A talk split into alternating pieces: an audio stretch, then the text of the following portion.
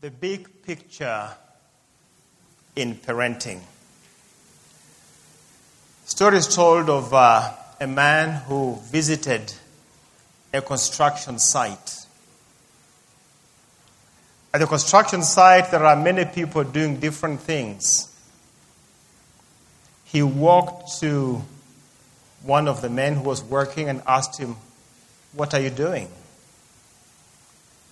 And he said, I lay stones. I am a mason. All right. He asked another who was mixing sand and cement, and they told him what they were doing.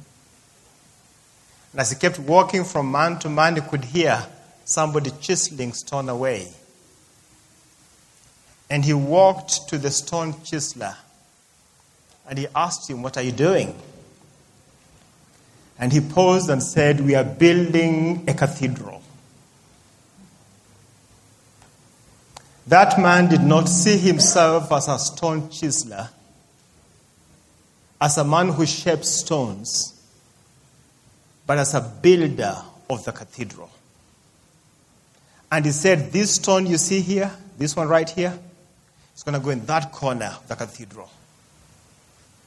He saw the big picture and the big picture informed everything that he was doing.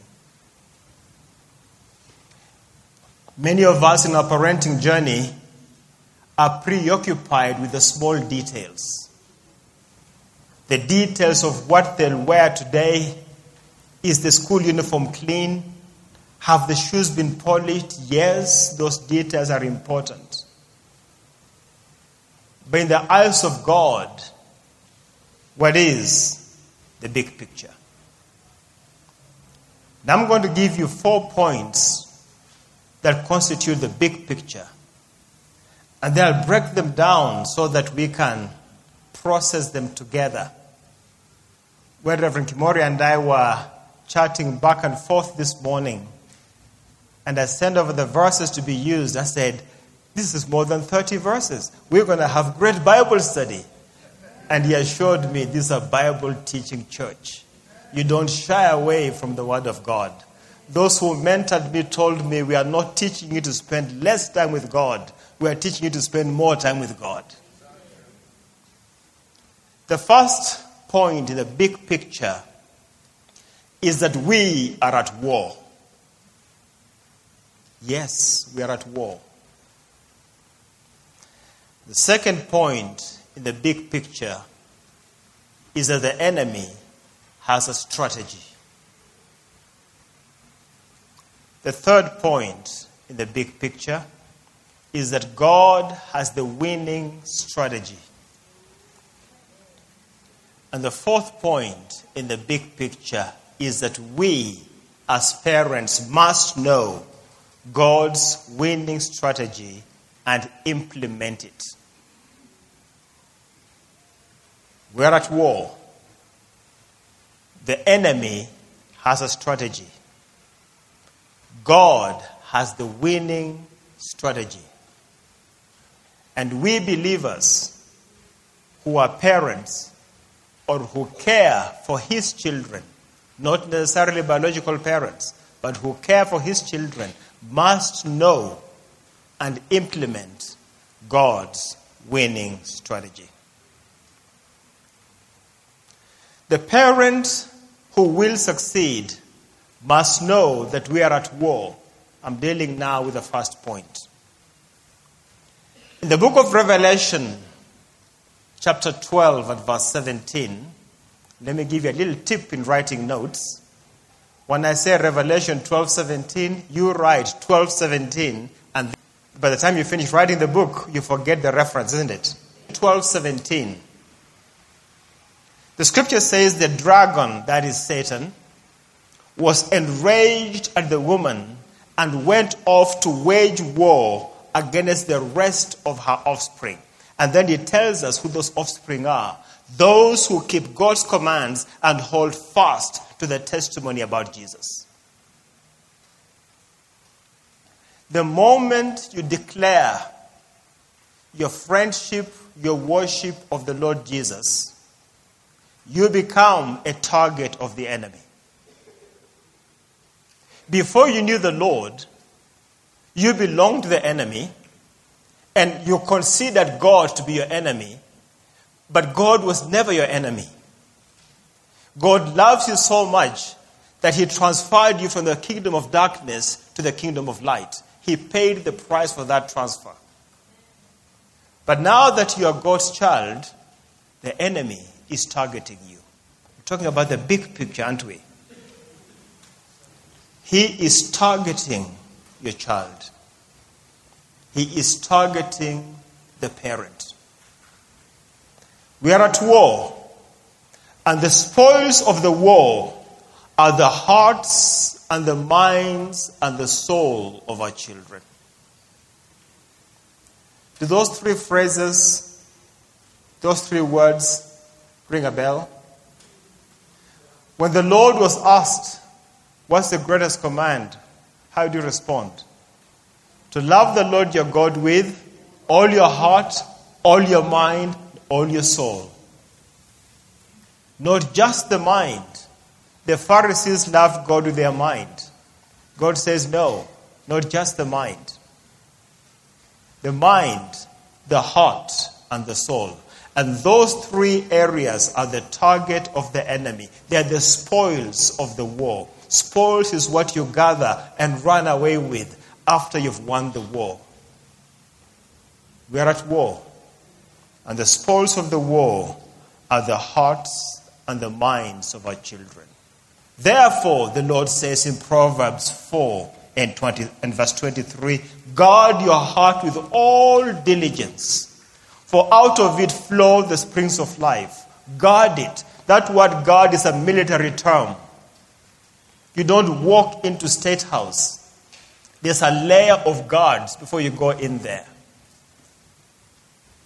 Guard your heart with all diligence, for out of it flow the springs of life. We are at war. The enemy is targeting those who belong to Christ. And the Lord has helped us to identify this enemy.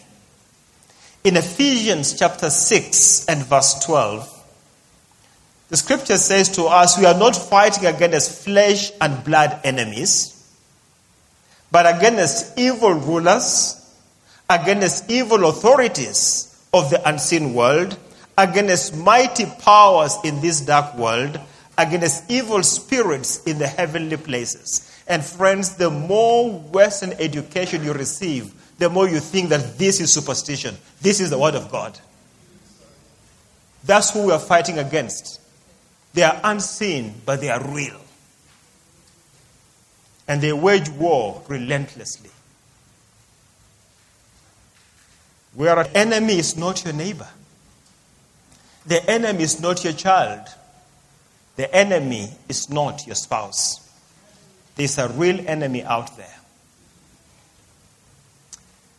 Let me give you an example of Job. The book of Job, chapter 1 and verse 8, the Lord is having a conversation with Satan. And the Lord asked Satan, Have you noticed my servant Job? He's the finest man in all the earth. What a testimony from the Lord. He is blameless a man of complete integrity. He fears God and stays away from evil. You may remember a time when the Lord went to the house of Martha and Mary. You remember how Mary sat at his feet and Martha was preparing a meal. And the Lord used two words to describe Martha. He said, Martha, Martha, you are worried and bothered about so many things. Remember that? He used two words to describe Martha worried and bothered. The Lord is using a different set of words to describe Job blameless, man of complete integrity, fears God. Now, he could have put a full stop right there, but he adds, shuns evil. or stays away from evil. There are men and women who do acts that can be interpreted as acts that show they fear God, but in their private life they do not shun evil. God says he's the finest man, he fears God, shuns evil, and this is a picture of the kind of man, the kind of woman that God wants to see roaming around the earth. This man or this woman is not just born, they are born and then they are raised by godly parents. Godly people don't just happen. Someone connects them to God and they are raised to become godly. And when you become a grown up, the scripture says to you, train yourself to be godly. Don't blame the pastor, don't blame the neighbor. This is our responsibility. Train yourself to be godly. If the Lord was to call out your name, what words might he use to describe you? Would he use the Martha words or the Job words? I pray he'd use the Job words. Now, Job didn't know what was going on up there. All he received was disaster upon his life. But when the Lord was about to go through a crucifixion, he leaked a secret to his disciples and specifically to, Psalms, to, to Simon. And this secret is leaked to him. It's recorded for us in Luke chapter 22, verse 31 to 33. Luke 22, 31 to 33. The Lord says, Simon, Simon. He says it twice as if to catch his attention. Simon, Simon, Satan has asked to sift each of you like wheat. But I've prayed for you, Simon, that your faith will not fail, and when you have turned back, strengthen your brothers. The Lord gave Simon a glimpse of the war that's going on. This war is going on, whether you see it or not. The Lord gave him a glimpse Simon, this is what happened. Be prepared. You know what Simon said? Lord, I'm ready to go with you, even to prison and to death. You don't argue with the Lord. Don't argue with the Lord. Even if you're buddies, don't argue with the Lord. As we all know, he was sifted. As we all know, he denied knowing the Lord. As we all know, he repented in tears. As we all know, he came back and strengthened the brothers. We are at war, and the spoils of the war are the hearts and the minds of our children. I've shown you the picture of Job. I've shown you the picture of Simon, what's going on in the background. Let me show you one more picture of Daniel. The book of Daniel, chapter 10, verse 12 to 14. Daniel receives a message after he's been praying for 21 days. Do not be afraid, Daniel, he said, for from the first day that you purpose to understand and to humble yourself before the Lord your God. Your words were heard, and I have come in response to them. However, the prince of the kingdom of Persia opposed me for 21 days. He's not talking about a man, but a, a, a man who's a prince. He's talking about the war that took place up there. Then Michael, one of the chief princes, came to help me, for I had been left there with the kings of Persia. Now I have come to explain to you what will happen to your people in the latter days, for the vision concerns those days. If you're not convinced, spend time in the scriptures and you will know we are at war. My second point is that for us to succeed as parents today, we must know that the enemy has a strategy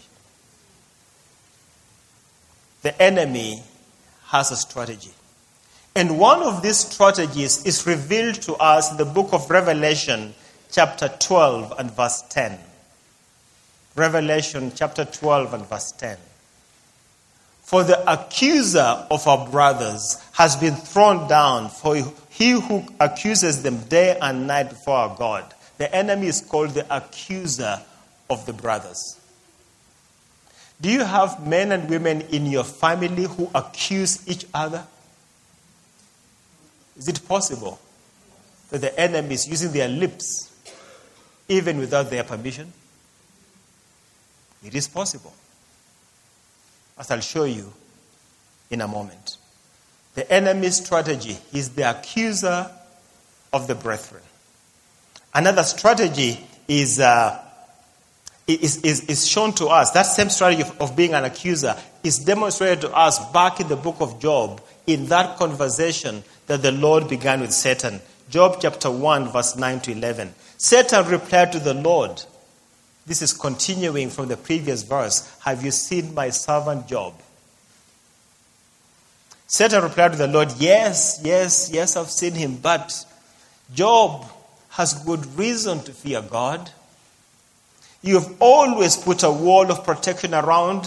There's three things the enemy is looking for around him, the person, around his home, including the children, and around his property around him, around his home, and around his property. You've made him prosper in everything he does. Look how rich he is. But reach out and take away everything he has, and he'll surely, what's that next word? Curse you. What's the enemy's goal? Is for Job to curse the Lord. When the enemy knows that he cannot fight he cannot curse whom God has blessed. He tries to get that person to curse God. He wants to put you on a collision path with the Lord, then he can step back. Do you remember when Balak invited Balaam to curse Israel? And Balaam couldn't do it. And if, you, if, you, if your knowledge of Balaam is restricted to what you read in the Old Testament, you might ask yourself, you know, what's wrong? You know, this is a pretty good man. He, he couldn't curse Israel. He couldn't curse whom God has blessed. Oh, until you read the New Testament and gives you a glimpse of who the man really was. He had the right words on his lips. I cannot curse whom God has blessed. But behind the scenes, he goes and has a word with Balak and tells him how they can incite the Israelites to sleep around with the Midianite women. He knows if he gets Israel to sin against God, he puts them on a collision path with the Lord. He doesn't have to curse them to achieve his goal. And that's exactly what he did. Remember that situation. Was it Phinehas that took a spear and speared through a couple who was lying out there with everybody watching? Remember that in a tent? a plague had already broken out because of their sin. And 23,000, 24,000, more than 20,000 had already died. The enemy knew his strategy. Now he wants Job to curse God. The enemy has his way with Job with limitations. And whatever happens to Job looks like natural disasters. His cattle and donkeys were stolen. Cattle rustlers, this being reported in the newspaper, they would say in this part of whatever land it was, their cattle rustlers attacked and stole the cattle of one of the wealthiest men in the area. That's how it would go. Or they might say a tornado hit that area and tore apart the roofs. What happened to Job looked like nothing more than natural disaster but the enemy was behind it. And then he struck his children dead. And then he went for Job's health.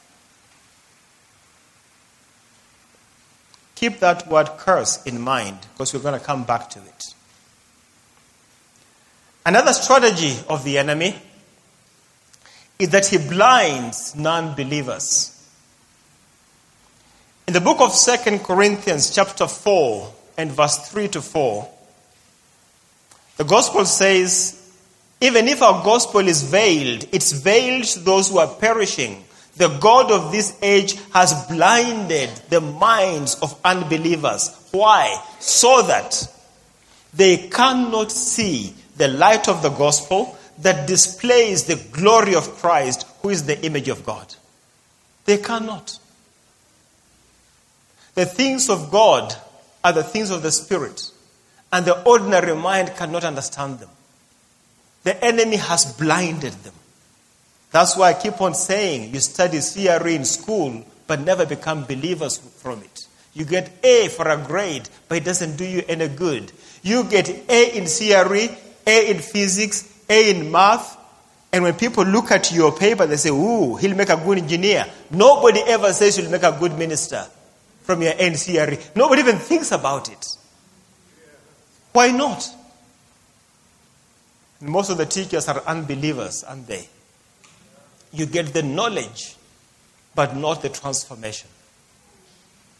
Because even the teachers have been veiled. The enemy has blinded the minds of unbelievers so that they cannot see the light of the gospel. That light displays the glory of Christ, who is the image of God.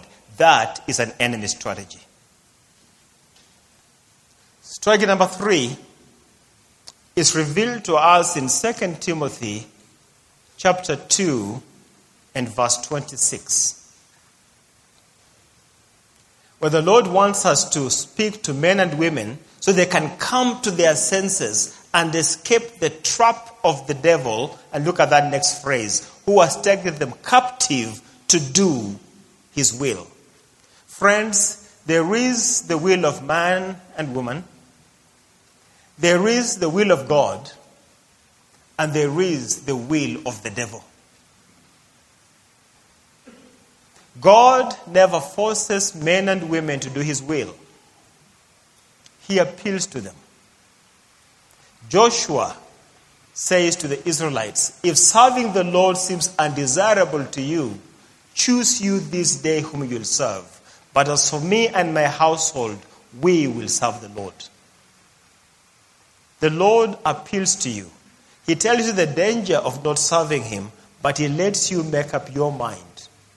The enemy, on the other hand, captures you to do His will.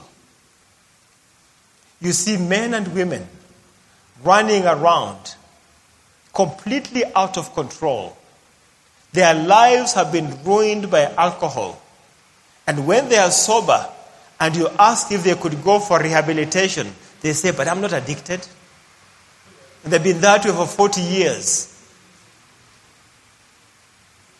Held captive to do the will of Satan and their lives are revolving in a circle. I'd love to research on this, Reverend Kimori. I wonder if there's a little spirit in those people that enjoys that alcohol when they drink it. I wonder. That could be taken out of those people and they can be sober again. I just wonder. I'd love to do research on that.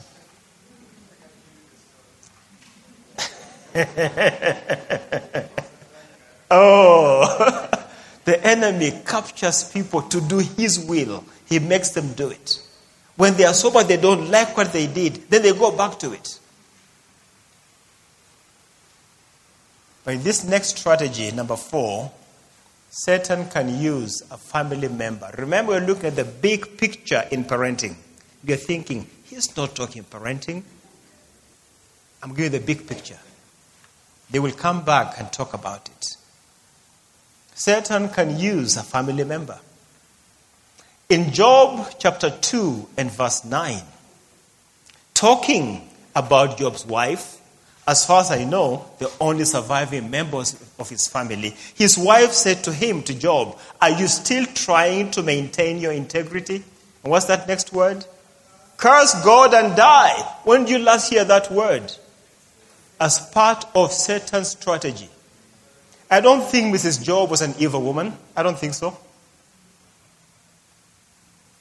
But the enemy, having failed at his other strategies, comes to a family member who loves you and who speaks as if she's speaking from her heart. Curse God and die. He can sneak words into your mouth. In the family, you can use words that build each other, but you can use words that tear down people. When you are angry, you are most vulnerable. The scripture says, Be angry, but do not sin. Do not let unwholesome words proceed from your mouth. They can begin to brew within you, but put a mute on it. Don't let them come out. But only such a word as is fitting for the occasion that will give grace to those who hear. Have you watched Kenyan family shows on television? People are quarreling all the time. Isn't that true? They are quarreling all the time. Is that our culture? Maybe we don't want to admit it, but perhaps it is. Perhaps it is. Quarreling all the time? That is not from God. The servant of God must not be quarrelsome, the scripture says. Job answered his wife, You speak like one of those foolish women. Shall we only accept good from God and not adversity? Job is in trouble, but his eyes remain focused on God. He will not be distracted by what's going on around, even though what was going on, going on around was very painful to his family and to himself. In all this, the scripture says, God, uh, Job retained his integrity. We must be aware of this enemy's strategy. Point number five, he can easily outwit us. He can easily trick us into something. In 2 Corinthians chapter 2 and verse 11, I'm not sure who he's talking about here, but I have an idea. He may be speaking about the man in 1 Corinthians 5 who was sleeping with his father's wife, who had been chucked out of church for discipline so that uh, he may repent and turn around. It doesn't reveal to us who's being spoken about here, but we think it's that man. Because now, having repented, is being asked, bring him back. Bring him back. In order that Satan might not outwit us, for we are not unaware of his schemes. You have met men and women who walk around saying, I have been hurt by the church. In some of those cases, they were living in sin. The church took action. The action did not go the way they wanted it to go. And now they walk around with a long face saying, I have been hurt by the church. Or maybe one church member or one minister or an elder spoke a word that did not resonate with them. And now they blame the entire body of Christ for doing something wrong. That's a strategy of the enemy. Because once you walk around saying, I've been hurt by the church, then you can't turn to the church when you're in trouble. He is one. He is one. Be careful. And some of you sitting here may have been hurt by the church, so to speak. Question yourself carefully. What is it the church said to you that hurt you? Put the feelings on the side for a moment and ask yourself was what they said truthful? And if it was truthful, go back to the church and repent and ask them to connect you to the Lord. Knowing the enemy's strategy, we are told in 1 Peter 5 8 to 9, therefore be sober minded and alert. Be sober minded and alert. Your adversary, the devil, prowls around like a roaring lion, seeking someone to devour. And my friend, he'll come into your gated community. You went there because you wanted to be safe. But with the internet, the entire world is your neighbor. Or even without the internet, huh? Was the enemy at work before the internet? Yes, he was. So don't blame the modern days. Don't blame these days. In the days of, of Noah, every thought that they thought was evil all the time, continually. And when the Lord looked for a righteous man, he found how many? One.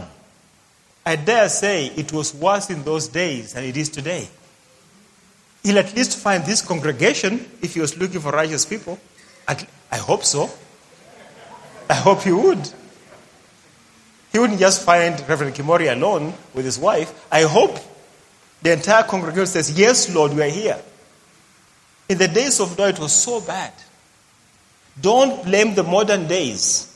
The enemy is using the modern technology, but the enemy can work without it. The enemy can use you and is using you without that technology. The baggage you brought in from your background, that alcohol thing, wasn't because of the enemy using technology. Stop blaming technology. It is a pathway that he can use and does use, but is fully at work without it and accomplishes his purposes without it. Be sober minded, alert. Your adversary, the devil, prowls around like a roaring lion, seeking someone to devour. And if he happens to stop by your house, the scripture says, resist him. Standing firm in your faith and in the knowledge that your brothers throughout the world are undergoing the same kinds of suffering. What was the first point? We are at war. What's the second point? The enemy has a strategy. Now, the third point that the Lord has the winning strategy. The parent who will succeed must know that God has the winning strategy. And at this point, I'll give you a few points. Number one, that God is omnipresent, but he needs to be revealed. God is present everywhere, but if you're blind to him, you won't see him. One of my mentors when I was growing up said to me, Stan, men will hide from other men to do evil, but they'll do it in the full sight of the living God. Men will hide from other men to do evil.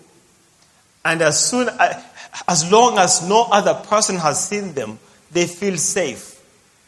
But Jeremiah 23 and verse 24 says this Can a man hide himself in hiding places so I do not see him, declares the Lord? Do I not feel the heavens and the earth? declares the Lord.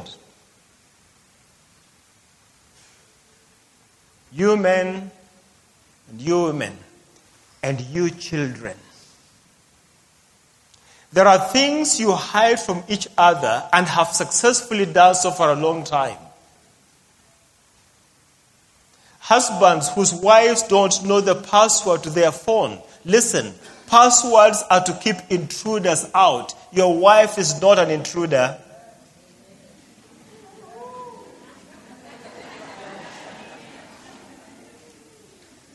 They are to keep intruders out, and your husband is not an intruder. And why are you afraid for your teenage son to find out what's on your phone anyway? And if your phone is so protected, why are you surprised that your teenage son's phone is protected and you can't get in. You've trained them that way, haven't you? Children. One of the biggest moments for a child is when they learn to deceive their parent and their parent doesn't find out. And they're thinking, yes. Be careful. Can a man hide himself in hiding place? I do not see him, declares the Lord. Do I not fill the heavens and the earth? declares the Lord. If you hide to do evil, it means you have no fear of God. Plain and simple. You have fear of man, but no fear of God. You can hide from man because of human consequence, but you're not afraid of God's consequence. Be careful. Be very careful. It's a dreadful thing to fall in the hands of the living God. The second point, under this point, is that God clothed himself in human flesh as part of his strategy. So, number one, he's omnipresent. But number two, he clothed himself in human flesh. And in that flesh, he was so ordinary, so ordinary, that it took Judas to kiss him on the cheek for those who would capture him to crucify him to be sure they had the right man. Or, yes, they had seen him preaching. They knew him, but they didn't quite know him. They wanted to make sure we crucify the right man. It took Judas to kiss him before they knew. In John 1 and verse 29, and also verse 34, 33 and 34, John the Baptist is speaking. The scripture says the next day, John the Baptist saw Jesus coming down toward him, and he said, Behold, the Lamb of God who takes away the sin of the world. And then he says in verse 33, I myself did not know him, but he who sent me to baptize with water said to me, The one whom you see the Spirit descend and remain, this is he who baptizes with the Holy Spirit. And I have seen and have borne witness that this is the Son of God. John the Baptist is about six months older than the Lord. By blood, they are cousins. You would have thought John knew that. You'd have thought he knew my cousin is the Savior.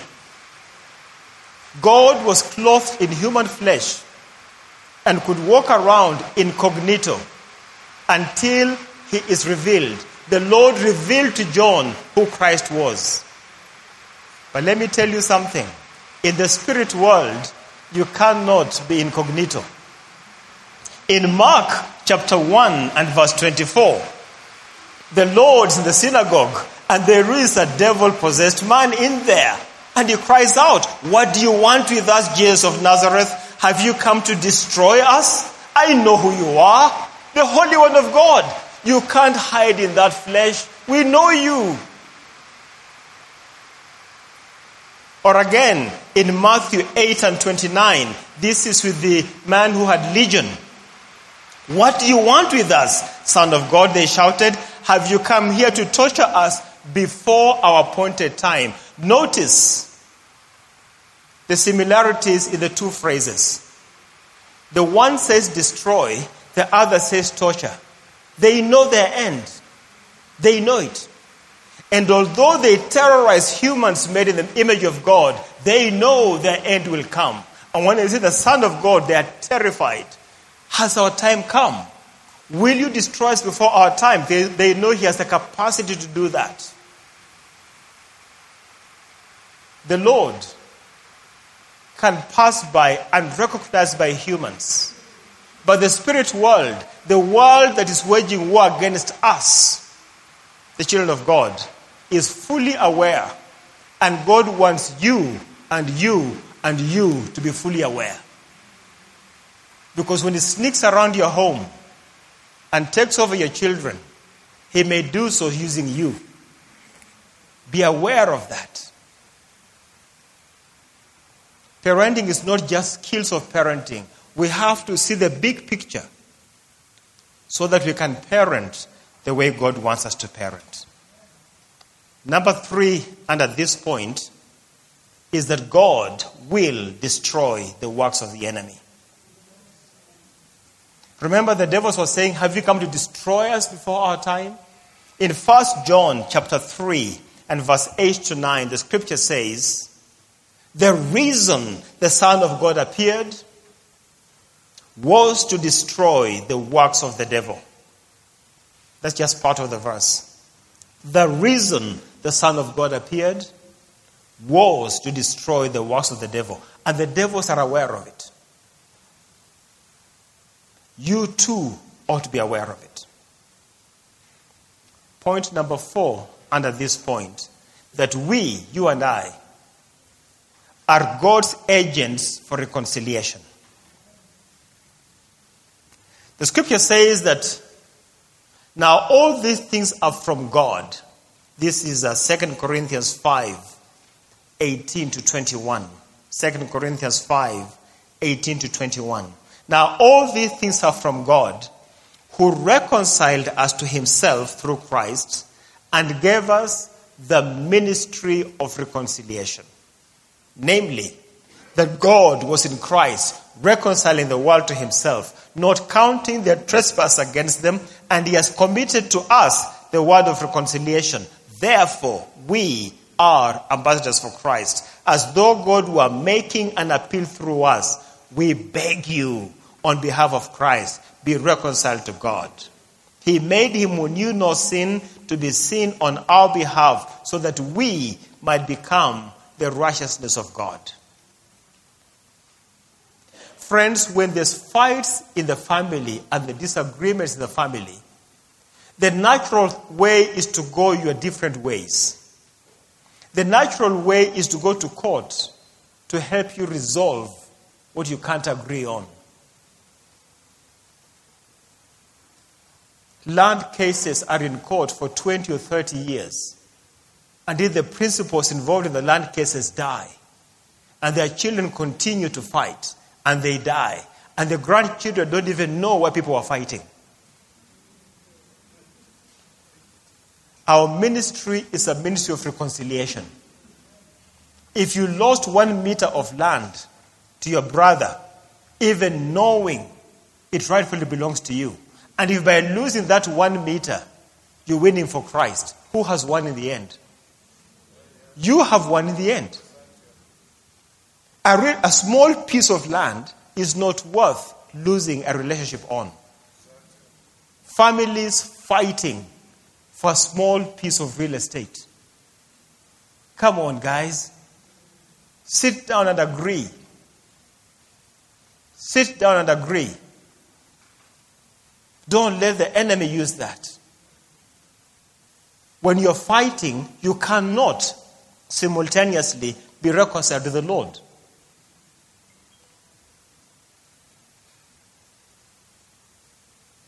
Point number five, under this point, that God's battle strategy leads to victory. God's battle strategy leads to victory. The book of Revelation, chapter 12 and verse 11, scripture says, They overcame him. Who are the they? The children of the woman who are receiving all this bombardment from the enemy. The ones who believed in, they overcame him by the blood of the Lamb and by the word of their testimony. They did not love their lives to the death. They overcame him by the blood of the Lamb and the word of their testimony. You do need to have a testimony of the Lord Jesus Christ. You do. Because that's part of the victory strategy. He shed his blood, we receive him, and have a testimony. You overcome the evil one by the blood of the Lamb and by the word of your testimony. Knowing God's strategy and it's not been fully explained, I've just given you glimpses of it. Knowing God's strategy, the fourth big picture. Remember the first big picture? We are at war. The second, the enemy has a strategy. The third, God has a winning who will implement God's strategy. This parent knows God's strategy and implements it and becomes a disciple making parent. You know God's strategy, you implement it and become a disciple making parent. Here's, what, here's, here's the first point under this particular point. Number one is that God reveals his secrets to his people. God reveals his secrets. In Psalm 25 and verse 14, the scripture says, The secret of the Lord is for those who fear him. We met a man earlier on who fears God. Who was he? Job. The secret of the Lord is for those who fear him, and he will make known his covenant to the one who fears him. It's World Cup season, isn't it? And two teams play. One wins, one loses. The winning team rejoices. The, the losing team cries. And then the winning team goes to another another game, and then they lose, then they cry, the other. In the end, there will be one winner of the World Cup. Just one. All the rejoicing teams will at some point cry. Except one, right? Now, in God's kingdom, there's not one winner. We can all win. The secrets of the Lord are for those who fear him, and he makes known to them his covenant. He's not looking for one winner, he wants all of us to win. And we, all of us, can choose to fear the Lord, and the Lord says he'll reveal to us. So God does reveal his secrets. Point number two is that the believer who would win, the parent who would win, number two, introduces their children to the Lord. Introduces them. We all know about Samuel, don't we? Who was Samuel? Son of Hannah and Elkanah. A child of promise. She prayed. Prayed so hard, Eli thought she was drunk.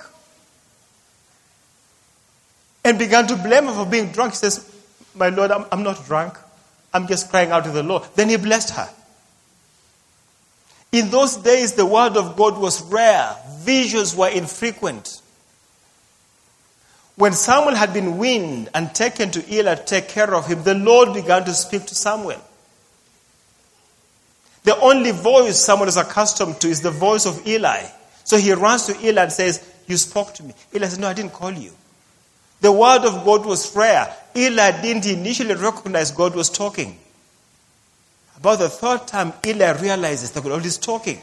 Why is it that Samuel couldn't quite immediately connect with the Lord? You know why? In 1 Samuel 3 and verse 7. 1 Samuel 3 7, the scripture says, Now Samuel did not yet know the Lord, because the word of the Lord had not yet been revealed to him. Now that's very interesting that a young man is serving in the temple, that a young man is hearing God's voice, but cannot connect the dots. Even though Eli had many, many problems, Eli connected Samuel to the Lord. Though Samuel was a child of promise, Samuel did not instinctively know the Lord. And many of you had your children up here on stage serving the Lord, worshiping the Lord. Let me ask you to be specific and intentional in connecting those children to the Lord. It is possible to serve in the temple before you know the Lord.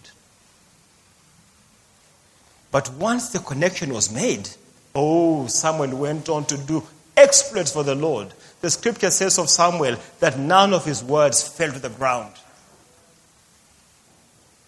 Perhaps your child is waiting for you to connect him to the Lord. Perhaps Reverend Kimori, but it's your responsibility. And once I get that child, when Samuel was dedicated to the Lord, he was left in the temple. When your child was dedicated, you took him back home, right? It's your responsibility to nurture that child. Serving in church does not necessarily result in godly children. Shall I give an example of that? Sons of Eli. 1 Samuel 2 and verse 12. The sons of Eli were sons of Belial. They knew not the Lord. Ay, ay, ay, ay, ay. Who is Belial? The devil himself. Ay, ay, ay, ay, ay. They were wicked, worthless fellows, the Bible says. They did ads, they did not know the Lord. They were in the temple, but they did not know the Lord. The Lord wanted to pass his message to his people through Eli, through his sons, and the generations to follow, but that could not continue. The baton had to stop right there, and the Lord turned to Samuel, and the Lord told Samuel his frustrations. Can the children in your home be compared to Eli's children? I pray not. I pray they be compared to Samuel. Point number three, and at this particular point, that the parent who would succeed knows that the responsibility of connecting children to the Lord is their responsibility. This parent knows that this is my responsibility. In the book of Deuteronomy, chapter 11, and verse 18 to 19, scripture says, You shall therefore impress these words of mine on your heart and on your soul. Ah, those words are popping up again heart and soul. What are we supposed to do with those with the scriptures? Impress them. Learn them in such a way that they leave an impression which cannot be removed. Impress them on your heart and your soul, not just your children's heart and soul. Verse 18 is a parent verse. Before you teach them to your children, impress them on your heart and soul. Bind them as a sign of your hand on your hand. They shall be as frontals on your forehead. You shall teach them to your sons, talking to them when you sit in your house, when you walk along the road, when you lie down, when you rise up. In other words, all the time. That is your responsibility. The church will equip you to do that. And I know that this church has been equipped because I've been part of that process. Have you been equipped? Now you go in on and impress this to your children. If what you learned came in through one ear and came out the other ear, it's time to go back to class and learn these truths until they make an impression on you. And in passing them to our children, when does the process start? It starts very early. Why? Because children believe something the first time they hear it. Friends, the relationship that we have with our children, the relationships that parents have with their children, this relationship forms the template for subsequent relationships. And impressions formed us for the rest of our lives. So you want to impress these children with God's word at an early age. But, friends, it goes beyond the impression of speaking to them our character and our behavior has bigger impression on our children. There's a parent who was telling his kids not to drink, but he was drinking. Until his little girl came to him and, and took up the glass of beer and began to sniff it. Says, Dad, it smells so good. Then he realized, oh my goodness. All that I have said has made no sense to this child. They will do what I'm doing. At that point, it hit him. If I want my children to follow after me, I must walk a path that I'll be proud if they follow. That for him was the day to turn away from alcohol. When the little girl liked the smell of what daddy was drinking. Point number four under this point, in, in terms of starting early, this, the point Point number four is start early. Okay?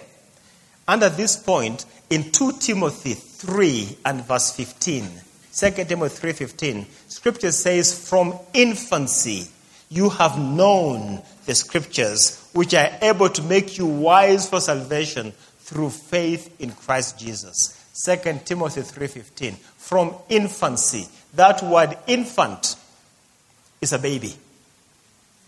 Babies cannot necessarily process things intellectually, but God is not limited to the intellect when He's expressing Himself to children. God, when Mary's greeting reached John the Baptist's mother, Elizabeth, the baby leaped in her womb. And the, the angel had said, That baby will be filled by the Holy Spirit while still in the mother's womb. What we call fetus, the Lord calls baby. What we call unable to communicate, God is able to communicate. So we begin from infancy. Muslims know this. And they pray in the ears of their newborn and tell them that Allah made the prophet. They know. They know that the child knows. The child somehow absorbs that. So, what does time in the scriptures for this parent look like? Knowing this big picture, how does this parent relate to the scriptures? This parent, number one, is consistent in their intake of scripture. They are consistent and systematic. They are not moving from place to place. It is not wrong to move from place to place. But they are also consistent and systematic. Point number two, they take in God's word in chewable bites.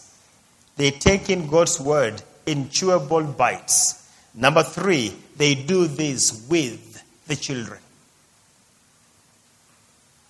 They do this with the children. Number four, they approach God prayerfully. Psalm 119, verse 18 Open my eyes that I may see wonderful things in your law.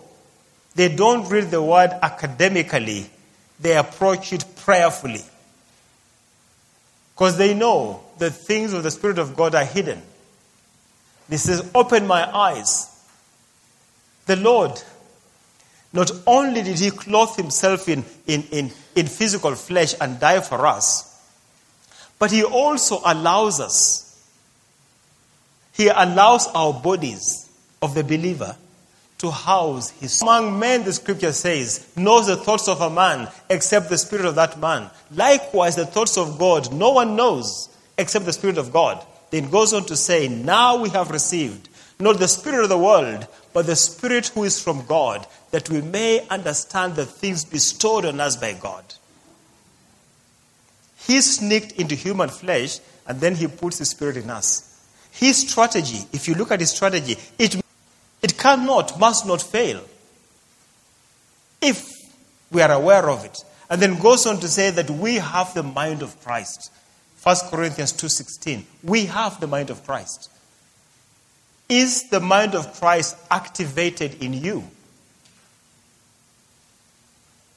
If you're going to be a succeeding and winning parent, it needs to be activated. Point number five Number four was approaching the Word of God prayerfully. Number five, this person, this parent processes the Word of God and lingers on it until God reveals Himself in it.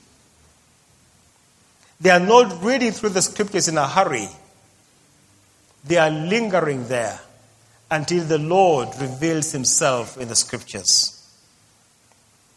Point number six they record what God is teaching them with their children. They record it. They have a record of what God is teaching them. Then, point number seven, they act on the truth. Scripture says, if you know these things, you are blessed if you do them. This man or woman parent in their parenting journey hides God's word in their heart. In Isaiah 59 1 and 2, Scripture says, God's hand is not too short that it cannot save, nor his ear too dull that he cannot hear. But your iniquities that have made a separation between you and your God, and your sins have hidden his face from you so that he will not hear. This parent is aware of that, but is also aware of how can a young man keep his way pure? By guarding it according to your word. He's aware, I have hidden your word in my heart so that I might not sin against thee.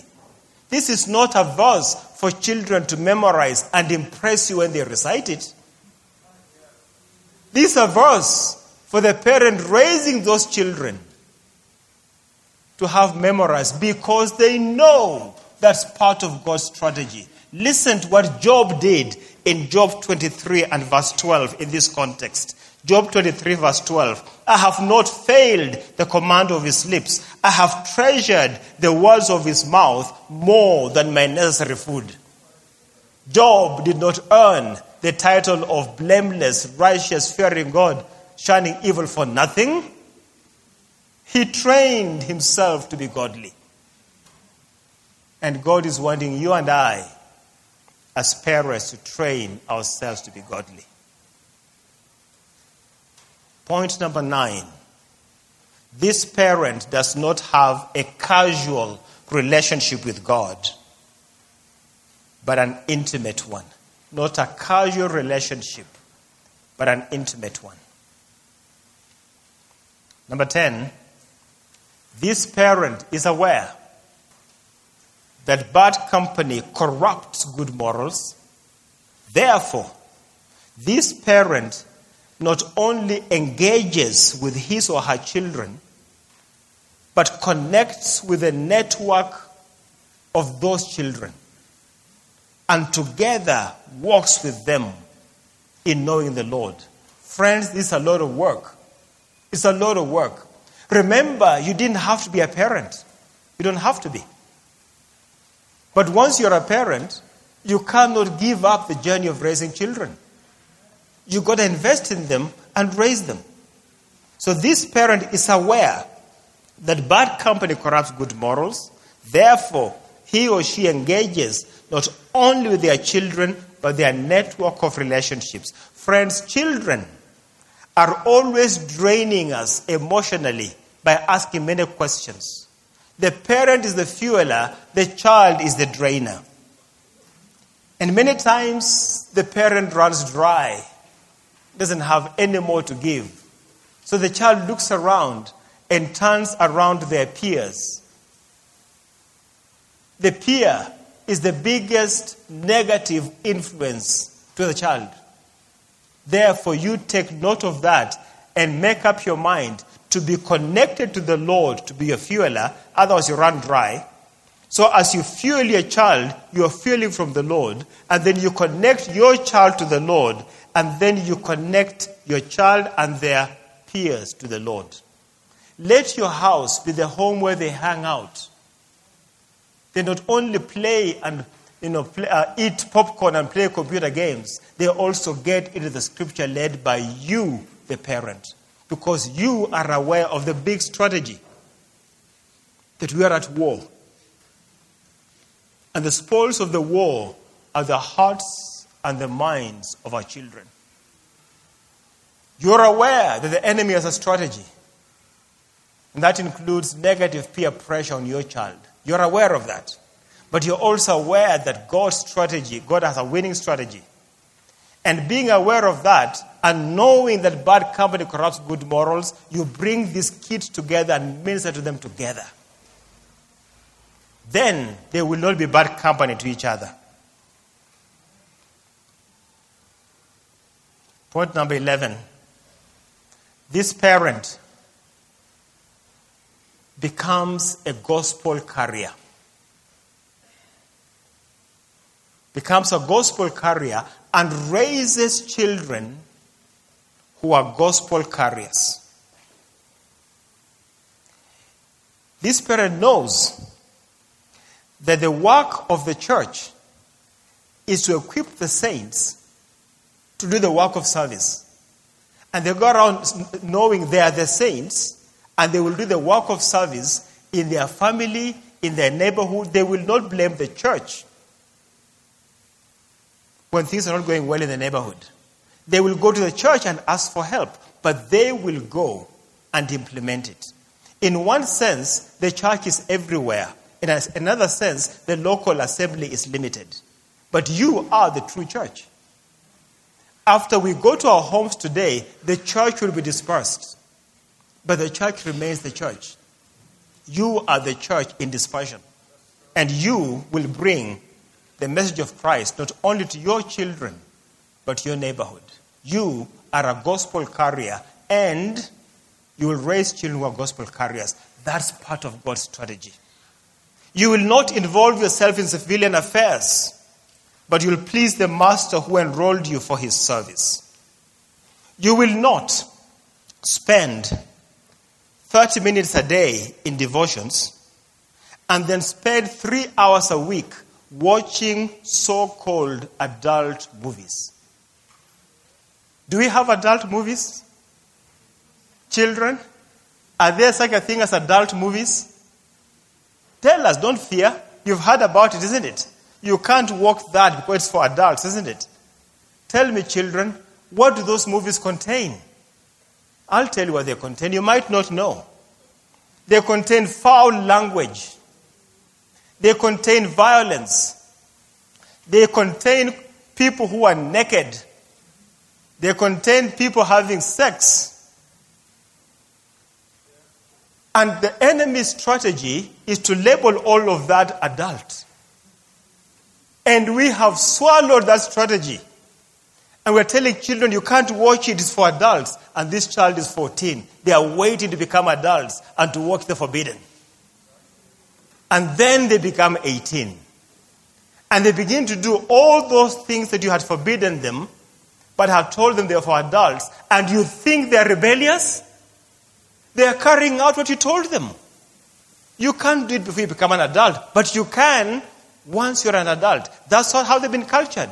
Why are we why are we preoccupied with the kids being wrong? We were wrong in the message we gave to them because we swallowed the enemy's lie. That's his strategy.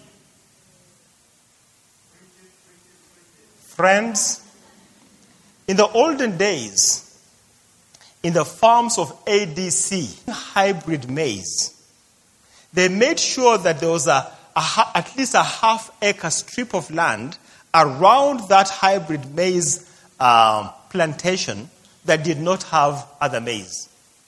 And that the neighbors who are growing maize grew the same maize as this maize being grown for seed.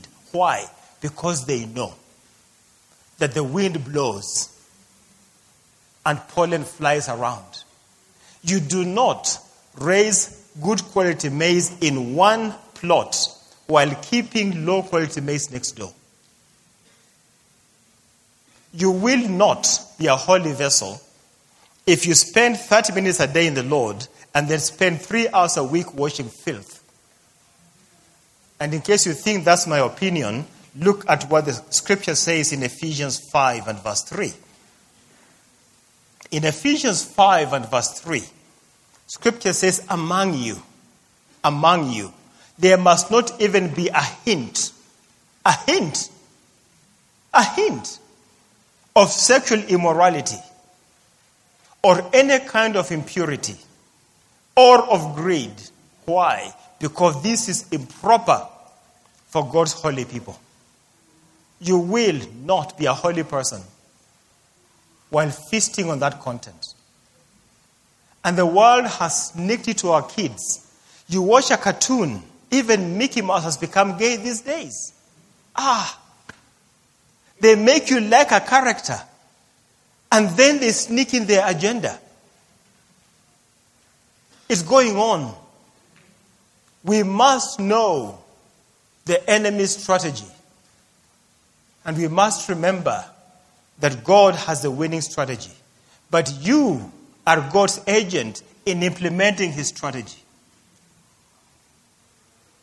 Number 11, and I've got two more slides and I'll be done. This parent is diligent to present himself approved to God as a worker who is not ashamed, as one who accurately handles the word of truth according to 2 Timothy 2 and verse 15. And lastly, this worker, this parent, is preoccupied with what preoccupies the Lord. Is preoccupied with what preoccupies the Lord. When the Lord is thinking about his coming back, he's not preoccupied by how many highways he will see or how many of the modern things he will see. He will not come back in a rocket, he'll come back riding a horse. horse. A horse. He doesn't need modern technology to come back. But there's a question that preoccupies him. And that question is spelled out for us in Luke 18 and verse 8. The question is this When the Son of Man returns, will he find faith on the earth? That question bothers the Lord. Will he find faith on the earth? As a victory faith parent, you, must say, Yes, Lord, you will find faith. You will find it. Not just faith, you'll find faithful people. I'm going to be one of them, Lord, and I'll present to you the boys and girls. By that time, there may be men and women whom you've given them to me, and I've raised them according to your word because I know your strategy.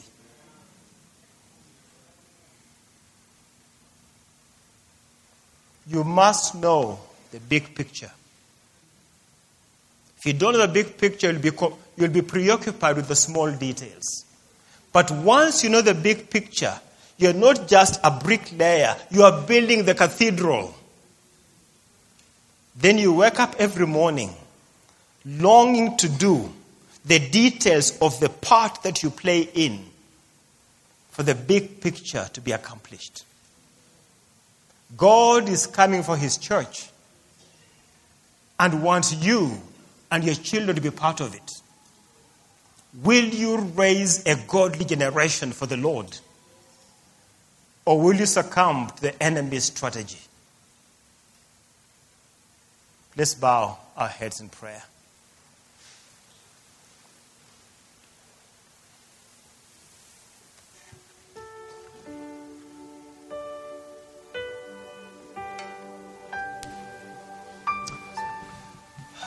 Our Father, you, you're always speaking. It's us who are not always listening. But I pray that in the service today, some have heard what you said. We ask, Lord, that you would remove the veil from the eyes of unbelievers seated here today and watching on YouTube. Remove the veil that they may see the light of the gospel of Jesus Christ, who is in the image of the living God. Lord, they cannot see unless that veil is removed. Cause circumstances to happen around them. Send people to them who will help them with the removal of this veil, that they may see you Help us, Lord, to see that although the enemy's strategy is being pushed by governments and individuals and systems of this world, that you have the winning strategy. Thank you, Father. And that your work, part of your work, was to destroy the work of the devil. And as discerning parents, we recognize that work, but we also recognize you have the winning strategy, and we choose to implement your strategy. We choose to learn it. We choose to invest in it and become implementers of it. That we may present ourselves and our families mature and complete, lacking nothing. Is there any among you? As a parent who's been taken captive to do the will of the enemy, it is hard and probably even embarrassing to admit it. But you do need to admit it as a first step towards victory. Is there anyone? Eyes closed.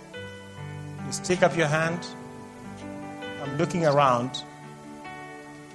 Yes, even among the children, there are some hands that have gone up. Thank you so much, Lord.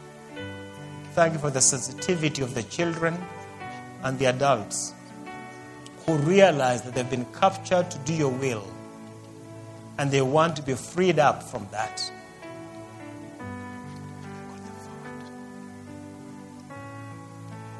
Let me encourage you to come forward. Don't be embarrassed. Don't be embarrassed. Come forward the Lord will set you free.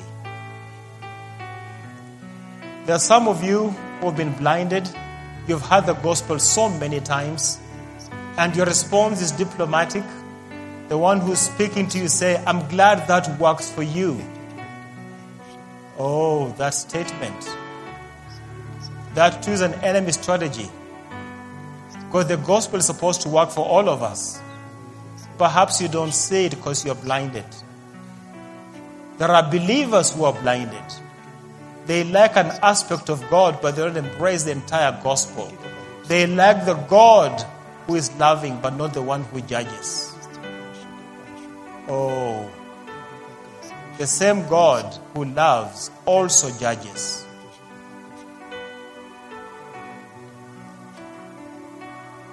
Take a step towards the Lord. Resist the enemy. Submit yourself to God. Resist the enemy. Come forward. Reverend Kimori will pray for you. There may be others who just know that you need help in your parenting journey. You don't really can't put a finger on the help that you need. But this message has resonated with you. Come. Put up your hand and come. Just come. The church will help you reconnect with the Lord. You're coming before the Lord, not before two men. We are simply agents of God. Come. Come. Get help. Children, the Lord worry about what mommy will think or daddy will think. This is your Samuel moment with the Lord. Come. Don't worry about what other kids will ask you. What have you been struggling with? Don't worry about that. Just come. Get connected to the Lord, the one who has a winning strategy. Pray after me. Lord Jesus, Lord Jesus, I've struggled in my life. I've struggled in my life. You know my struggle. You know my struggle. I've been held captive by the enemy to do his will. I've been held captive by the enemy to do his will. You came to destroy the works of Satan. Us destroy the works of Satan. Will you destroy the works of Satan in my life? Will you destroy the works of Satan in my life? I invite you to my life. I invite you to my life. I give my life to you. I give my life to you. I confess my sin to you. I confess my sin to you. I'm going to pause for a moment and in your own heart confess the specific sin that brought you here. Some of you are on pornography. You're meditating on sex. Some of you are cheating on your spouses. Some of you are thieves. No one knows it except you. Some of you are just rebellious against the Lord. You think this message is for another. Some of you are caught up in addictive habits, but you will not admit it. The admission is part of the journey to victory. Lord, would you give me victory over this sinful habit? Repeat after me. Lord, would you give me victory over this sinful habit? Lord, will you give me victory over these sinful habits? I submit myself to you. I submit myself to you. Lord, I've never given my life to you.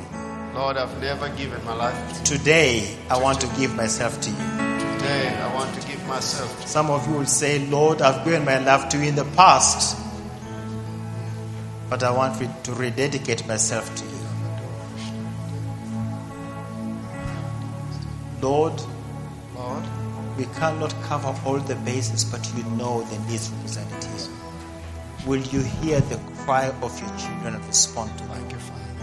And in that area of parenting where they have failed, would you come through for them? Thank you, Father. There are some among you who are angry at your parents because of how they raised you. Would you forgive your parents and receive God's forgiveness? Mm-hmm. Thank you, Father. Some of you just need to make up your mind come to church and learn how to parent effectively using God's ways. So, Father, I pray your blessing on all those who've come here asking for your help. Your word says you'll seek me and you will find me if you seek with all your heart. Ignite a hunger in the hearts of those who have come that this moving forward is not the only step of faith they have taken, but the hunger will continue to burn within them and they'll continue to seek you continuously. Lord, your word says, Call upon me and I'll answer you, and I'll show you great and mighty things you do not know. Would these who have come forward and those who are afraid to come forward but who truly want to call upon you, will they call upon you?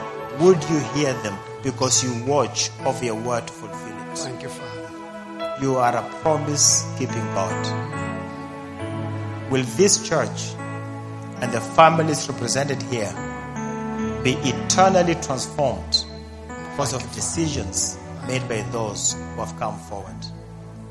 We ask in the name of Jesus. Amen. Amen.